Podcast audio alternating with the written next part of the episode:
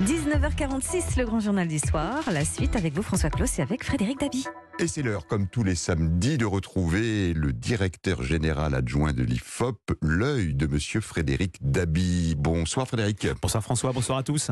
Il y a deux ans, en regardant la carte électorale française, elle était tout simplement imperdable. Elle, la ville lumière, Paris, imperdable. Pour qui? Pour la République en marche, qui était la ville de la Macronie triomphante. Et deux ans et demi après, c'est tout simplement un constat inverse. Elle devient ingagnable pour la République en marche.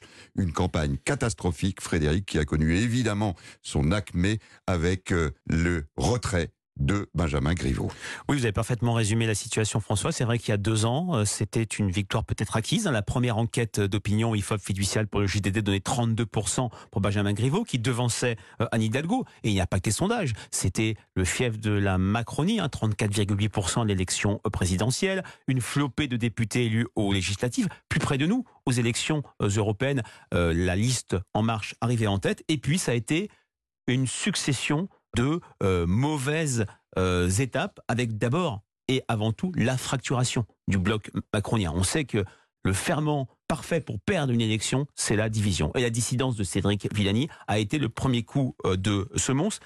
Il y a eu aussi très vite un doute sur la personnalité de Benjamin Griveaux, un doute sur sa sincérité. C'est fameux. On a, senti des, des moments de communication où il voulait se rendre entre guillemets humain, mais qui étaient 20. Le mal était déjà, était déjà et Le mal euh, originel, c'est d'ailleurs un échange volé dans le cadre d'un taxi où il a plus ou moins euh, euh, vilipendé, voire insulté ses, ses, opposants de la primaire de la République En Marche. Et tout de suite s'est installé, un peu comme l'affaire de Laurent Vauquier à Lyon, à l'EM Lyon, un doute sur la sincérité du personnage. Et dans ce cadre-là, tout a été vu à l'aune de cette sincérité, insincérité. Vous parliez de moments plutôt sympathiques pendant sa campagne où il se laissait aller, un aveu sur son humanité, tout ça a été l'objet de moqueries et a fait émerger un registre de la tromperie.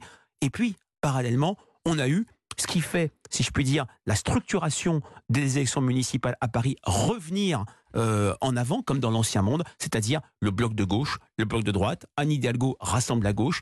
Euh, Rachida Dati, de plus en plus, fait revenir les électeurs de droite au bercail. Un combat de l'ancien monde, finalement, qui se profile à Paris. Ce qui est terrible, c'est la raison profonde de ce, de ce renoncement, euh, finalement, pour une campagne déjà très mal engagée, cette, cette espèce d'exigence de transparence, la présence des réseaux sociaux, les coups tordus qui emportent Benjamin Griveaux. Oui, il n'y avait pas de précédent à si peu de temps du scrutin. Hein. Il y a une vingtaine d'années, mais ça n'a rien à voir. Philippe Seguin qui s'était retiré euh, deux mois avant les élections européennes. Il y a eu un candidat qui était favori à euh, New York, M. Weiner, en 2013, qui avait dû aussi se retirer pour, un, pour une affaire euh, analogue. Mais c'est vrai que les politiques sont soumis à l'heure de la transparence totale, hein. y compris dans la sphère locale, qui sont scrutés. Ils en souffrent. Hein. On a vu beaucoup de maires qui renonçaient peut-être à se présenter, qui exprimaient des doutes, parce qu'il y a ce sentiment que certes, l'élu local est l'élu le plus apprécié, mais le niveau d'exigence est plus largement, pour revenir à l'affaire de Benjamin Griveaux, cette, cette attente de transparence, cette euh, moralisation, ce puritanisme,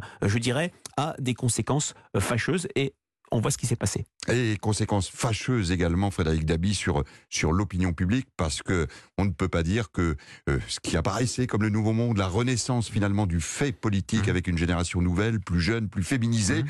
euh, cet effort-là s'effondre et euh, bah, c'est une machine à, à nous dégoûter de la politique. Alors, c'est vrai que quand on a ce type d'affaires, aussi différentes soient-elles que l'affaire DSK, l'affaire euh, Cahuzac, cette euh, fraude fiscale du ministre responsable des questions fiscales en France, là, cette euh, dernière euh, péripétie, tout ça crée quelque chose, avant tout, de l'abstention. Et on voit hein, que le scrutin municipal, le scrutin pour lequel les Français sont le plus attachés, exprime l'attachement le plus fort, et eh ben ce scrutin est désormais contaminé, si je puis dire, par l'abstention. En 2001, 31% seulement des Français s'étaient abstenus euh, à l'élection municipale. Là, en 2014, on en était à 39%.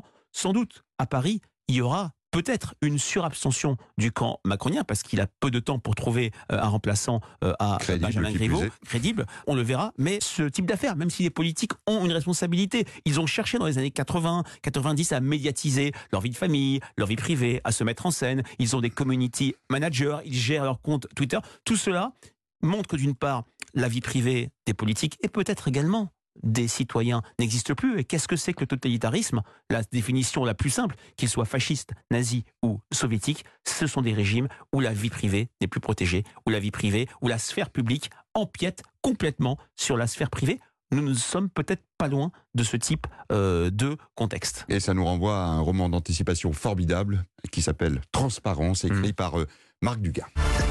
Deuxième fait d'actualité de la semaine, c'est un chiffre, Frédéric, un chiffre qui euh, illustre une tendance maintenant lourde depuis quelques années. La France était à son plus bas niveau de chômage depuis 2008, 8,1% de la population, avec cette nouvelle baisse annoncée pour le dernier trimestre, une baisse de 0,4%. Oui, François, c'est une bonne nouvelle euh, en apparence. Une baisse continue du chômage pourrait être une un élément important au moment où euh, Emmanuel Macron, s'il est candidat, présentera son bilan euh, aux Français, mais je mettrai à distance le bénéfice politique à court terme, pour toute une série de raisons.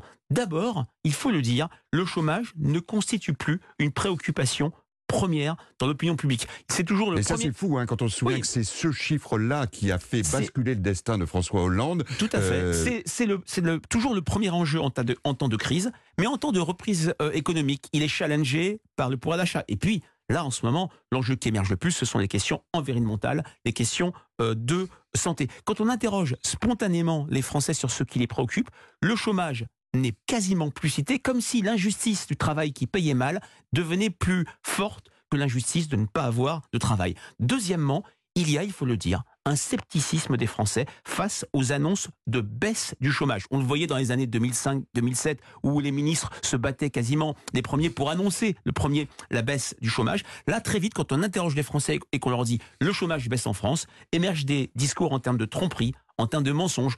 Euh, ce sont des chômeurs qui sont radiés, les statistiques sont faussées et les statistiques et la différence de chiffres, par exemple, entre l'INSEE euh, et, etc. et, celle de, de l'APEC, bah, montrent euh, et illustrent ce scepticisme. Et c'est vrai que, tout à fait, et c'est vrai que ce euh, scepticisme est bien supérieur au sentiment que, que, le gouvernement a bien travaillé, lui ou François Hollande, puisqu'il lui-même, il a même tenté de s'arroger cette baisse du chômage. Ça sera un, élément de débat politique.